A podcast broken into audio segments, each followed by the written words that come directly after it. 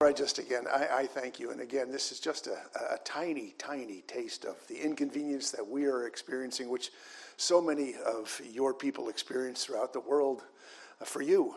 And Lord, it just reminds us of the blessings that we have and the blessings that we enjoy. And so this morning, Lord, as we are uh, again coming before you on this Communion Sunday, I just pray that you would give us the ability to enter into what it is you've done for us, the ability to experience it to a, a, newer and deeper level. I pray, and I pray that we would be able to offer worship to you that is acceptable for that. And I pray this in Jesus' name. Amen.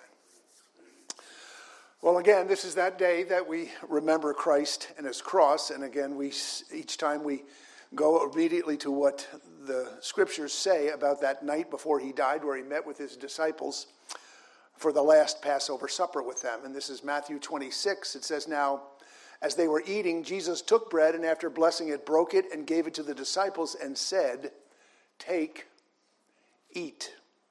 This is my body. And he took a cup, and when he had given thanks, he gave it to them, saying, Drink of it, all of you, for this is my blood of the covenant, which is poured out for many for the forgiveness of sins. I tell you, I will not drink again of this fruit of the vine until that day when I drink it new with you in my Father's kingdom. So Jesus took bread and he took wine and he offered them up as symbols of his flesh and his blood. And then he asked his disciples to do the same thing, to eat the bread and drink the cup in order to symbolically eat his flesh and drink his blood. And then he asked them to repeat this remembrance of his sacrifice on a regular basis, which is what we call the Lord's table.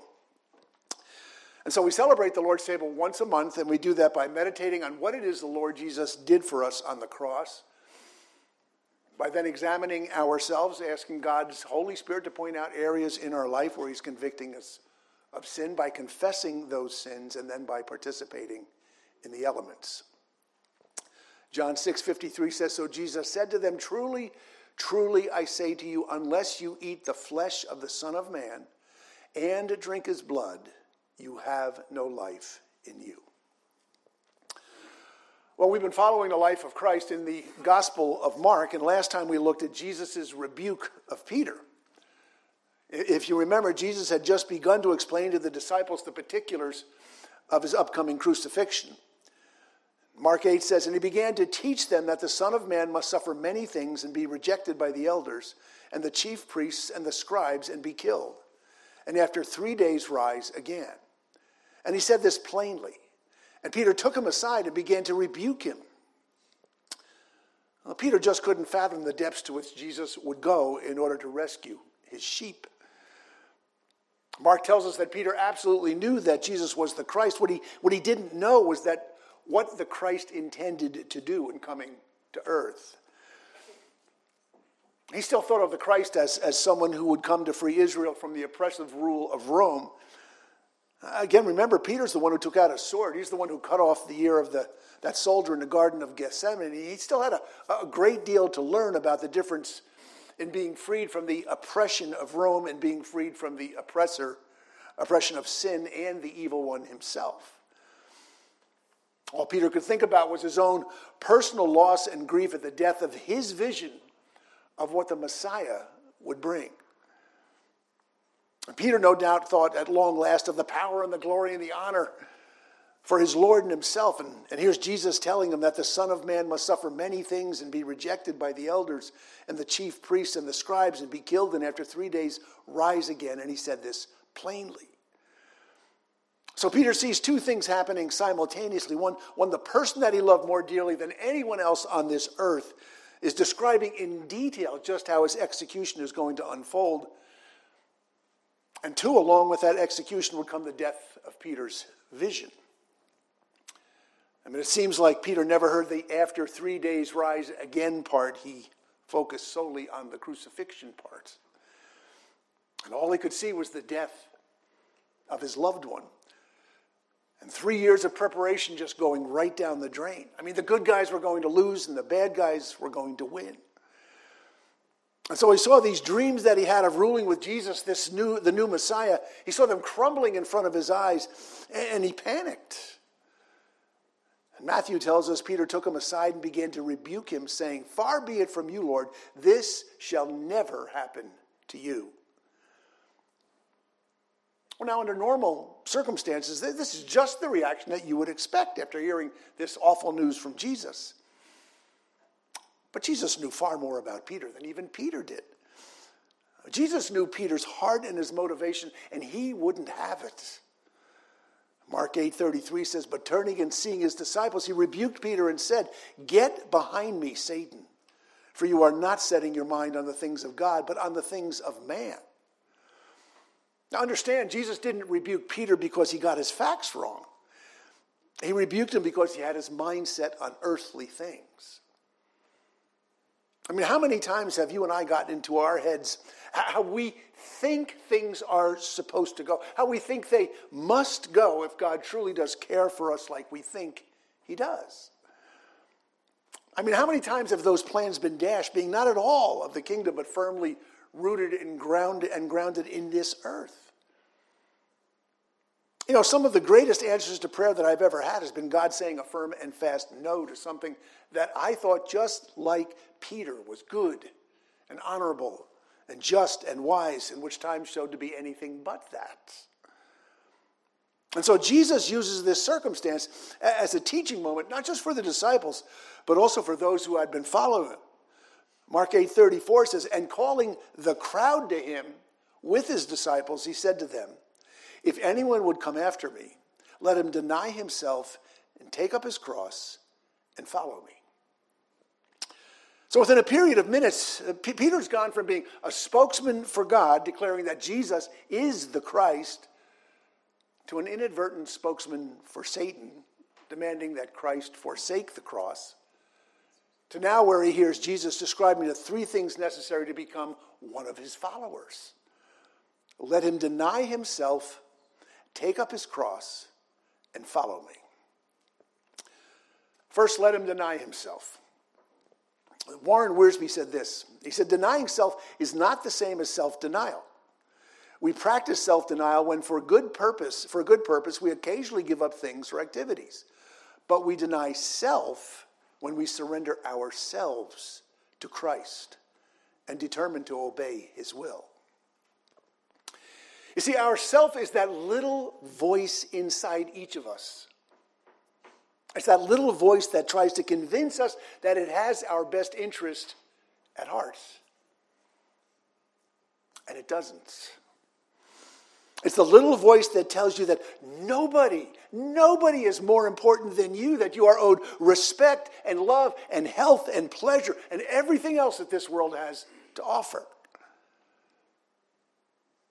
My guess is that little voice got birthed first in Adam and Eve right after they ate that forbidden fruit. This is what it says in Genesis.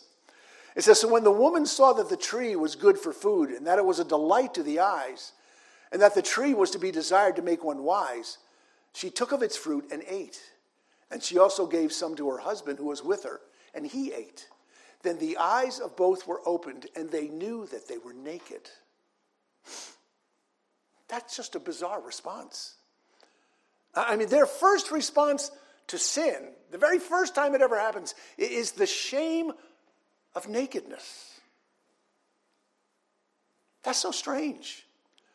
And you know that shame lingers even today. I mean, I think nakedness is one of those great psychological psychological terrors that people still have nightmares about. You know, showing up for work or, or being in class, suddenly discovering that you're naked. Know, Scripture describes it as, as a form of punishment.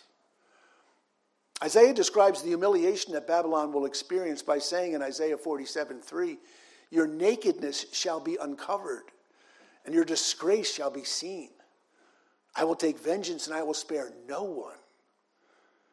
And we have Jesus counseling the churches in Revelation 3. He says, I counsel you to buy from me gold refined by fire so that you may be rich, and white garments so that you may clothe yourself, and the shame of your nakedness may not be seen. Well, understand this, this is something that most definitely was not the way things were at the beginning. I mean, prior to the fall, nakedness was no cause for shame. You know, right after Adam and Eve were created, and for how long we have no idea, Scripture says the man and his wife were both naked and were not ashamed. It says they eat the fruit, and immediately thereafter, then the eyes of both were opened, and they knew that they were naked. Well, you know, I've asked this question many times before. How could you possibly not know that you're naked? You know, there's only one possible way that you can be naked and have no awareness of that, and that's because you have no awareness of yourself. I mean, they were not ashamed because they had no idea that nakedness, that it was even a thing. Selflessness was a natural state of being. And that also means that they had perfect other awareness. I mean, there's only one couple who's ever lived who's ever had that privilege. And like I said, we have no idea how long they had it for. And that was Adam and Eve before the fall. But you know, the second that their teeth touched that fruit, Satan's half truth went into effect. Their eyes were indeed opened, but it was nothing like they imagined. What they saw was the death of being perfectly other centered and the birth of being self centered. I imagine that this first discovery of self was the, the awful precursor to all the effects that sin would have from that moment forward, because sin is what happens when we put self in front of God. Adam and Eve quickly learned that when they put themselves above God, they gave birth almost instantaneously to self centered, self protective thinking. I mean, think about it. Adam starts right off. What does he do? He blames the woman instead of himself. What does Eve do?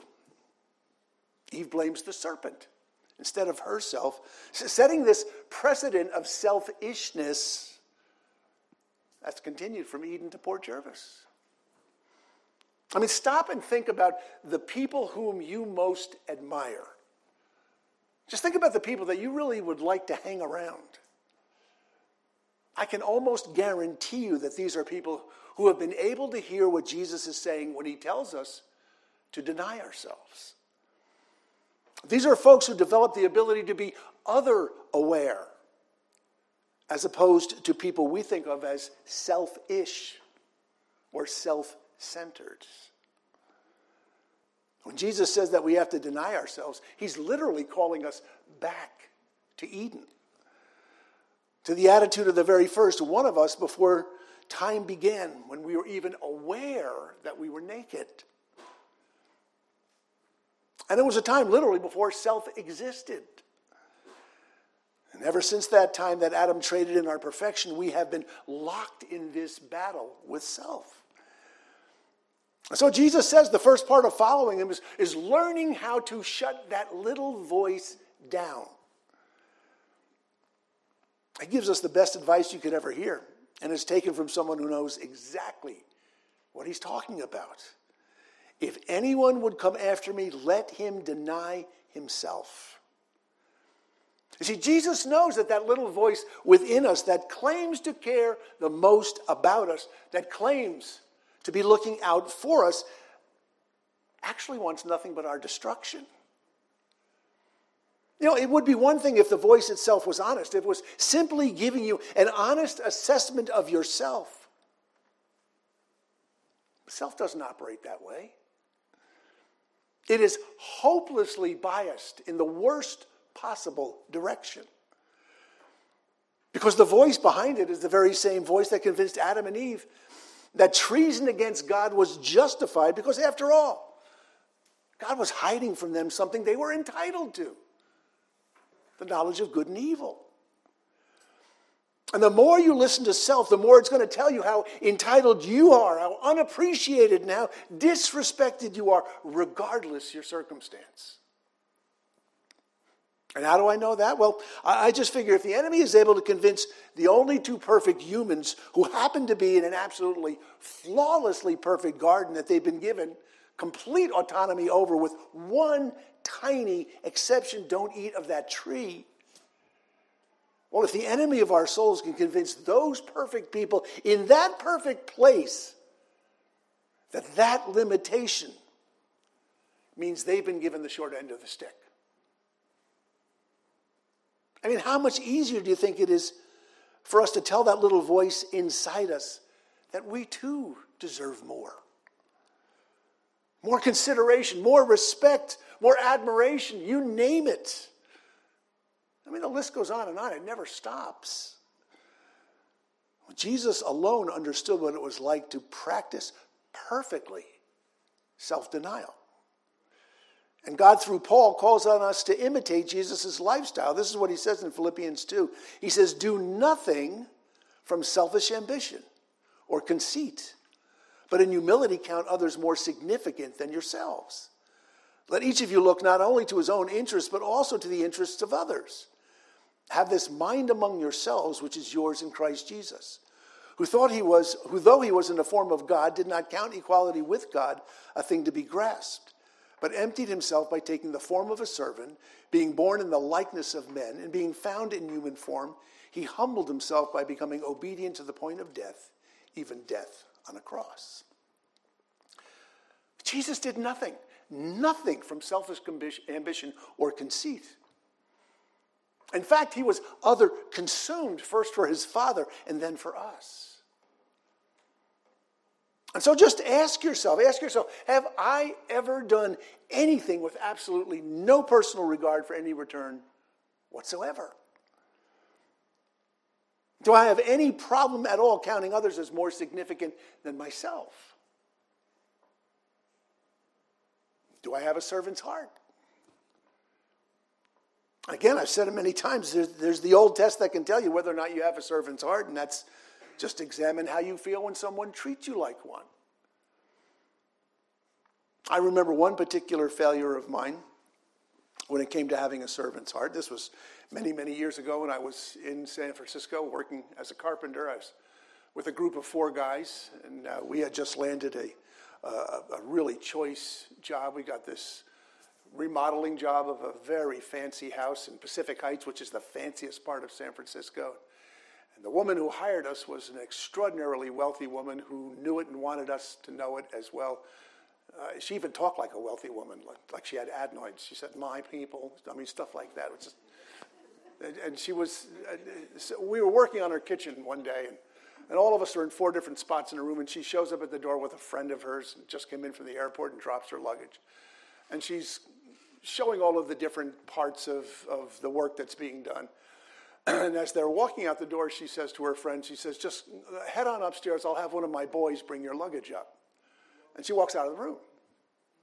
Well, Dave, the guy who's sitting right next to me, he looks around. He just he doesn't say a word. He just goes. it comes to me, and I'm like, my partner Tom, the next guy, and he does the exact same thing. Then it gets to this fellow John, John Robin, and he just had, gets a grin on his face, he shrugs his shoulders, walks over, picks up the, the bags, and walks out of the room. I, I just think that is, is amazing to me that only one of us understood what it meant to say, in humility, count others more significant than yourselves. And he wasn't even a Christian.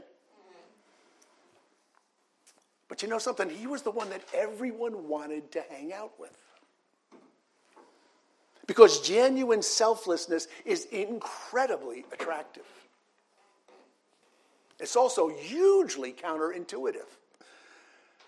And if we all have this little voice inside us telling us to do exactly the opposite of what we should do, how do we know who to listen to? And where do we get the power to respond? Well, the first one is easy. I mean, am I looking out for myself or am I looking out for others? I mean, if it's self, God's directly telling us we are to deny self. Ah, but from where does the power to do that come from? Well, it comes from faith. Not the theoretical, spiritualized kind of faith, but more the, the boots on the ground certainty that God means what He says when He says He will be your protector and defender as long as you trust Him and not yourself. And this is the way First Peter puts it in regard to how Jesus exercised that same faith. This is what he said.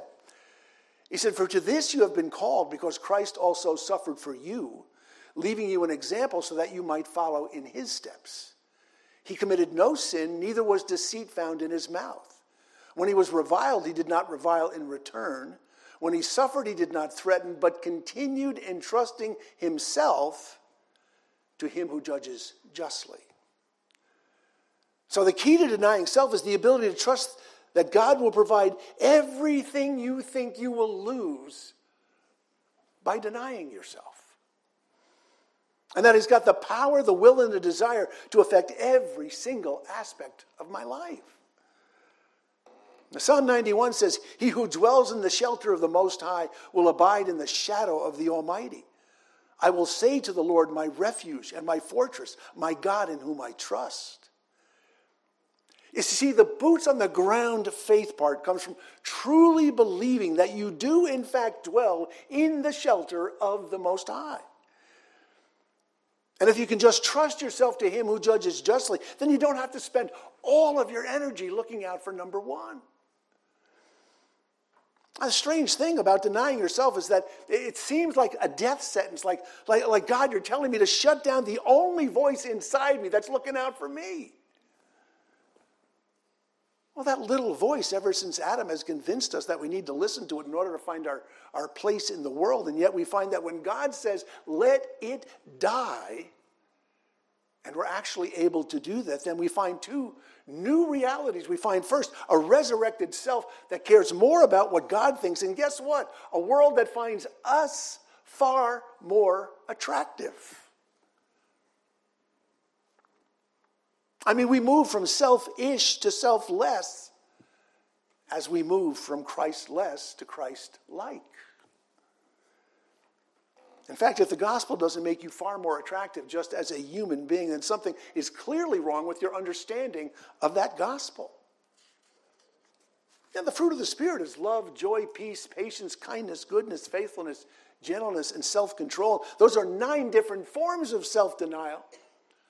And they come from the Holy Spirit who takes up residence inside born again believers. And the Spirit's goal is to sanctify us by conforming us to the image of the ultimate self denier who was Jesus Christ, who said, If anyone would come after me, let him deny himself and take up his cross and follow me. It therefore follows that selflessness should be growing within us as selfishness and self centeredness are denied. And that's what we need a checkup for. That's one of the purposes of communion. It's just to kind of stop, ask myself, how am I doing spiritually? So this morning, I just want us to take a little bit of time before we participate of the bread and ask ourselves, how is our self denial doing? Let me just read you from 1 Corinthians about how we prepare for this. This is 1 Corinthians 11 28. It says, But let a man examine himself, and so let him eat of the bread and drink of the cup. For he who eats and drinks in an unworthy manner eats and drinks judgment to himself not discerning the Lord's body. For this reason, many are weak and sick among you, and many sleep. For if we would judge ourselves, we would not be judged. But when we are judged, we are chastened by the Lord, that we may not be condemned with the world.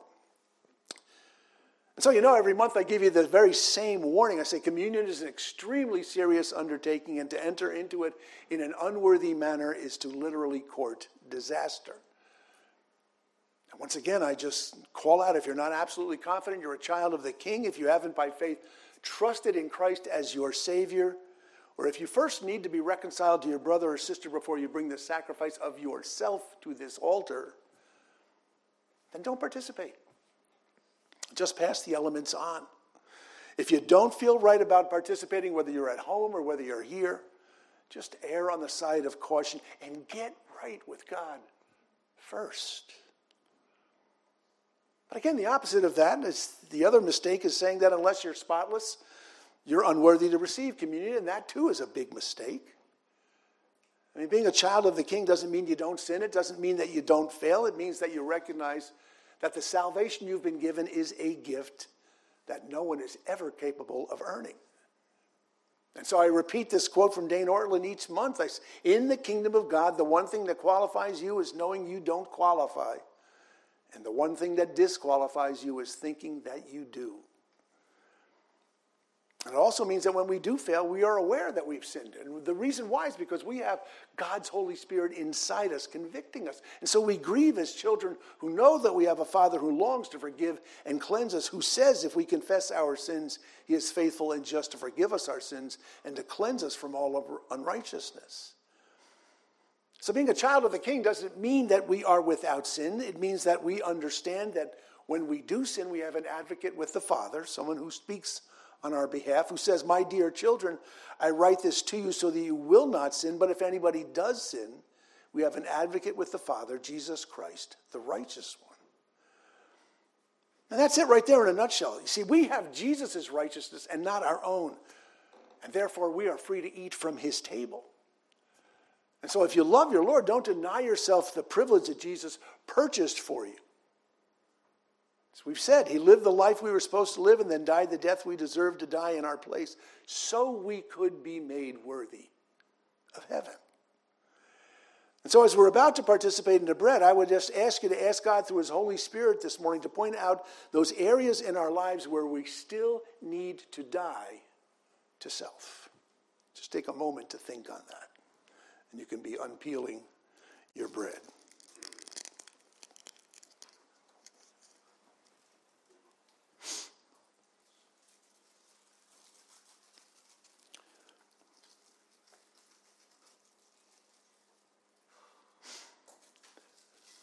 1 Corinthians 11 23 says, For I received from the Lord what I also delivered to you that the Lord Jesus, on the night when he was betrayed, took bread, and when he had given thanks, he broke it and said, This is my body, which is for you.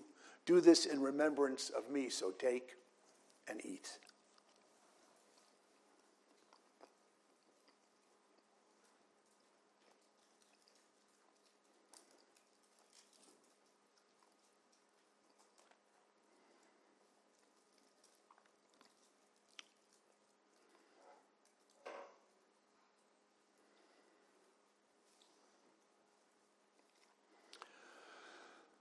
Mark 8:34 again says, and calling the crowd to him with his disciples, he said to them, If anyone would come after me, let him deny himself, take up his cross, and follow me. Well, step one is denying ourselves. Step two is taking up your cross. And just what does Jesus mean by that? You know, we've had 2,000 years of stylizing the whole idea of the cross. And taking up our cross can mean something as simple as dealing with poverty or sickness or, or difficult circumstances. I mean, people understand having a cross to bear as having some type of unique difficulty that they have to work through. Ah, but Jesus, and most certainly the disciples understood taking up your cross in a very straightforward, very literal way. It meant one thing and one thing only it meant dying. And not just meeting death, it meant dying in the worst possible way. Jesus had just announced to his disciples some of the details of his particular cross, and he told them that they too would each have their own. Peter couldn't believe that someone as high and lifted up as Jesus the Christ, according to Peter's own words, would ever consent to something as lowly, as degraded, as awful as a cross. For three years now, Jesus has been teaching the disciples what self denial is all about. And they came to him just as we might. So full of self and filled with the desire to listen to that little voice inside. That after three years of intense training by God Himself, the disciples still had an extraordinarily long way to go. I mean, remember, at the, at the end of three years, where we're talking about right now, Jesus is approaching the cross. The disciples in this same time frame, frame, they get in not one, but two different fights over who's going to be the biggest big shot of all when Christ comes into his reign in the new kingdom. You know, self denial was not way up on their list of accomplishments. And we can take solace in that. Because self denial without the power of the Holy Spirit is virtually impossible. I mean, these very same disciples who were arguing over who would be the greatest before Jesus died and rose were the very same ones pouring their lives out selflessly after Christ had ascended and the Holy Spirit had descended. And it's the very same Holy Spirit that we have. And understand, it took Jesus three years of preparation before he felt the disciples were ready to even hear about the cross. And even then, Peter couldn't hear it. What Jesus said to the disciples, he is saying to us as well. Each and every one of us will have our own unique and particular cross. That area of shame and doubt and pain and fear that we get to give over to him who judges justly. And the bottom line in all of this is whether or not we are willing to trust in God and His plan for us when His primary evidence for earning that trust is that same cross. And it was at the cross where God laid down His perfect life in exchange for our life of sin. Where Jesus allowed us to be able to stand before God with His righteousness on our account so that we could be worthy of heaven. In order to do that, he who knew no sin became sin for us. We can't even begin to comprehend that. And no matter how awful our cross may be, Jesus can still point to his, and ours is going to pale by comparison. Hebrews 4:15 says, "We do not have a high priest who is unable to sympathize with our weaknesses, but one who in every respect has been tempted as we are, yet without sin." That scripture is huge. And what that scripture is trying to tell us is that Jesus can fully identify with the worst suffering this world has ever produced. In fact, if Jesus hasn't suffered more than any human who has ever lived has suffered, well, then that human who suffered more has every right to say to Jesus, You have no idea what I went through. There's no one who can say that to Jesus. I mean, take, for instance, this, this idea about the shame of nakedness. I mean, this is something that we seldom address, but nakedness was a huge part of the shame of the cross that Jesus took up for us. I mean, I heard someone just this week say that Jesus also identifies with sexual assault victims because he too was the victim of a sexual assault. You may not think of it that way. I hadn't thought of it that way, but I've often said it's likely that Jesus was crucified naked. Oh, for one, we know that the soldiers stripped him of all of his clothing because they wanted his tunic. They wanted his undergarment. That's what a tunic is. John 19 says, When the soldiers had crucified Jesus, they took his garments and divided them into four parts, one part for each soldier, also his tunic. But the tunic was seamless, woven in one piece from top to bottom. So they said to one another, Let us not tear it, but cast lots for it to see whose it shall be. This was to fulfill the scripture which says, They divided my garments among them, and for my clothing they cast lots. So the soldiers did these things. Well, Baker's New Testament commentary says this about that. Quote, the clear implication of the passage which we are studying must not escape us. It is this Jesus bore for us the curse of nakedness in order to deliver us from it. What the soldiers did when they disrobed Jesus and then divided his garments among themselves, casting lots, should cause us to pause with horror. Such a pause is suggested by the words, These things indeed the soldiers did. They did that which was shameful. Yet by means of that shameful deed, God's eternal plan, hence also his prophecy, was fulfilled. Hence we pause in abhorrence and adoration. And we also know that before Jesus was crucified, he was scourged, and the scourging took place before a whole battalion of Roman soldiers. A battalion is 500. Jesus wasn't taken off to some place with just a couple of nasty soldiers. He was arrayed before hundreds of soldiers. And the scripture is clear that before they scourged him, they stripped him. Matthew 27 Then the soldiers of the governor took Jesus into the governor's headquarters, and they gathered the whole battalion before him, and they stripped him and put a scarlet robe on him. You know what we call that today? We call that sexual assault. I mean, I literally, I cannot fathom the love that God would be willing to pour out, to descend to that depth for us. I mean, to those who've experienced the terror and the horror of sexual assault, know that Jesus has gone there as well. Christ willingly went to his cross. But also understand this he asks his followers to take up their own cross as well.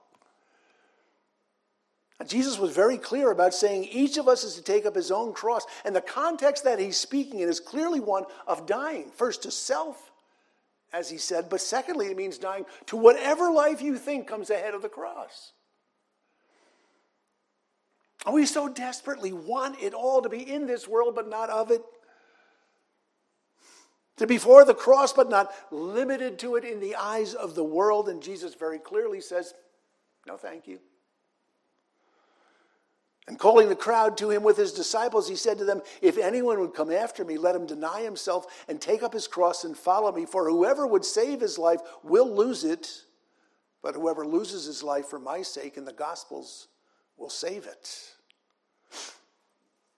So here's Jesus announcing a trifecta. He says, Let him deny himself, that's number one. Let him take up his cross, that's number two. And number three, let him follow me. Ah, how about Jesus? It sounds like you're making the cross a matter of life and death. I mean, I get it, the cross is important. I mean, we spend two whole hours a week just letting you know how important it is here on a Sunday morning. But don't tell me, Jesus, that, that following means you expect a lot more than just that. I mean, it's almost as if you're saying, my holding back, my, my, my saving up, my keeping my life for myself, just giving a tiny portion to you, is a sure way for me to lose my life. But being extravagant and risk taking and self denying to the point where losing my life for your sake and the gospel's will save it. Is that what you're trying to say, Jesus? I'm afraid that's precisely what Jesus is saying. And what's so hard about what Jesus is saying here is that in this country, in this culture, saving my life or losing it is never a binary choice. You know, in North Korea, in China, in parts of Africa, the choice is clear, it's obvious.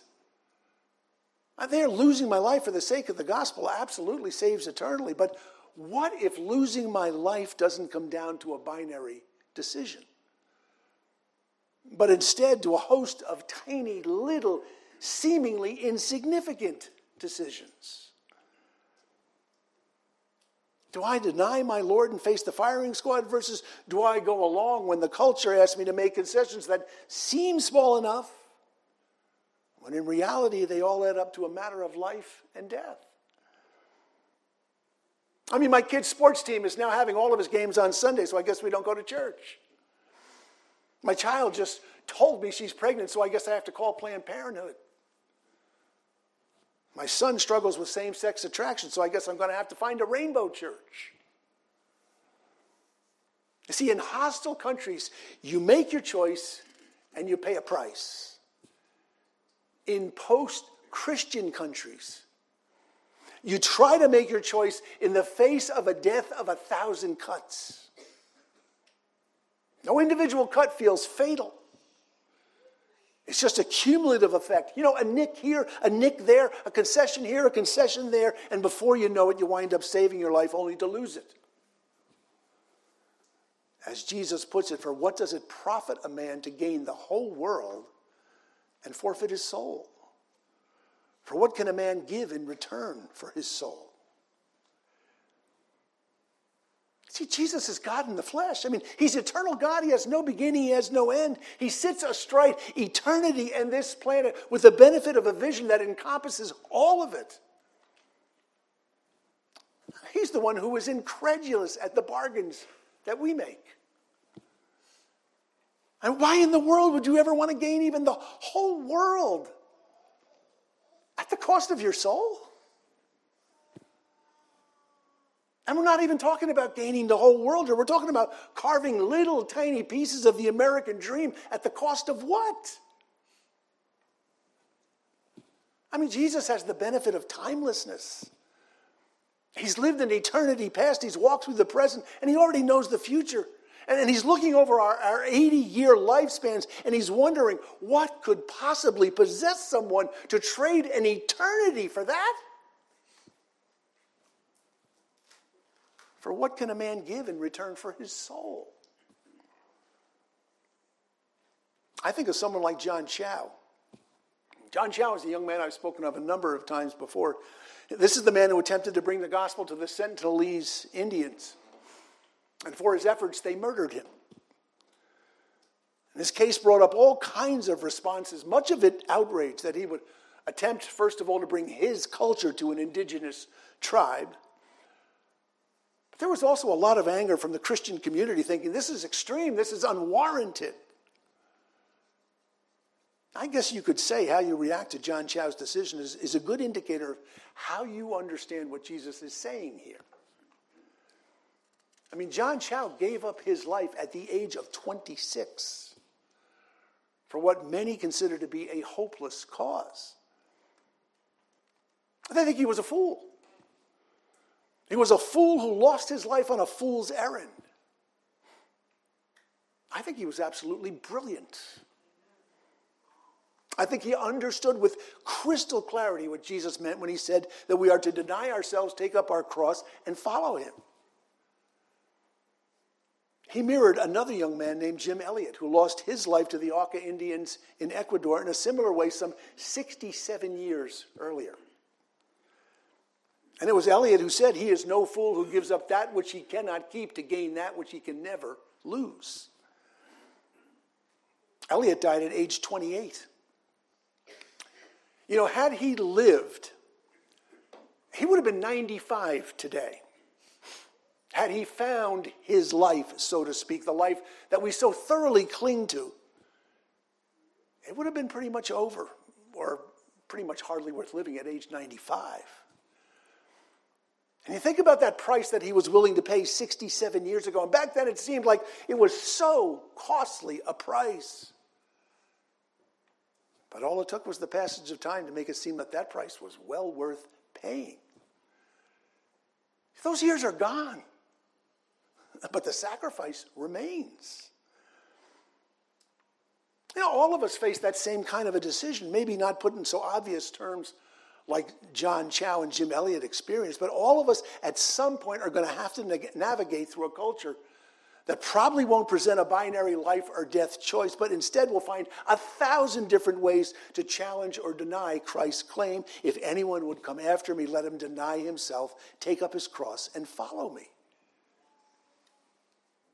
It's the most important challenge you will ever face. And how we respond to it would literally determine our eternity. That reminds me of yet another statement or cliche that is absolutely apt and true that I'll finish on. You've heard it before. Only one life, so soon it will pass. Only what's done for Christ will last. Just think about this statement. If anyone would come after me, let him deny himself and take up his cross and follow me as we approach taking the cup.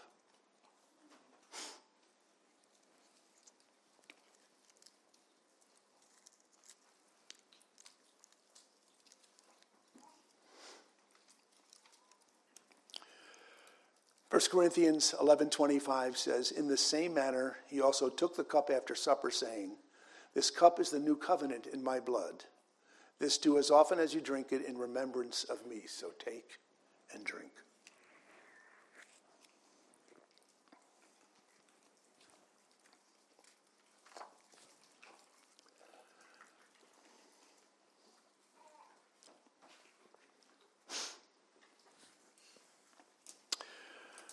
This is the part that we call hard hands and, and feet.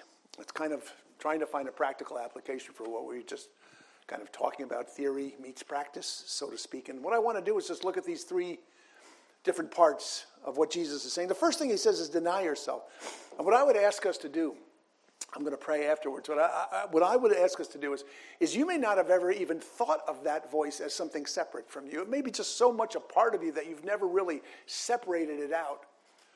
But the next time somebody treats you like a servant, the next time somebody gives you something that makes you think inside who does he think he is? I deserve more. I deserve better. I deserve, I, I, I, I. Whenever you start having that voice inside you, try to separate it. Try to step back and say, oh, what is that saying? And ask God for the wisdom to be able to even see that voice. And then the second part is, is take up your cross.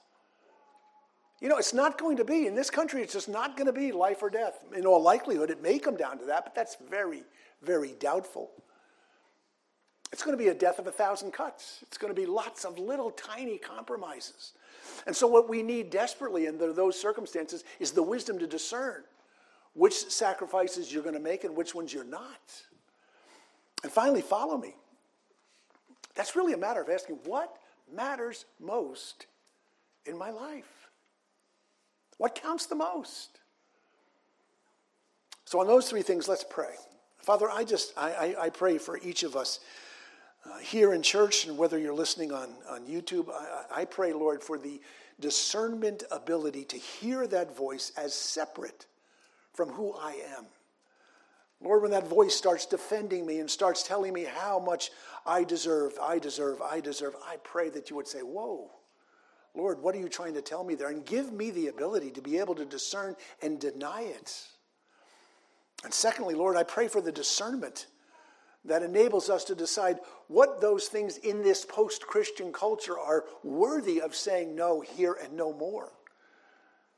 And then finally, Lord, I just pray you would give us the ability to understand what matters most. And what matters most is you. I pray for that grace, I pray for that wisdom, and I pray this in Jesus' name. Amen.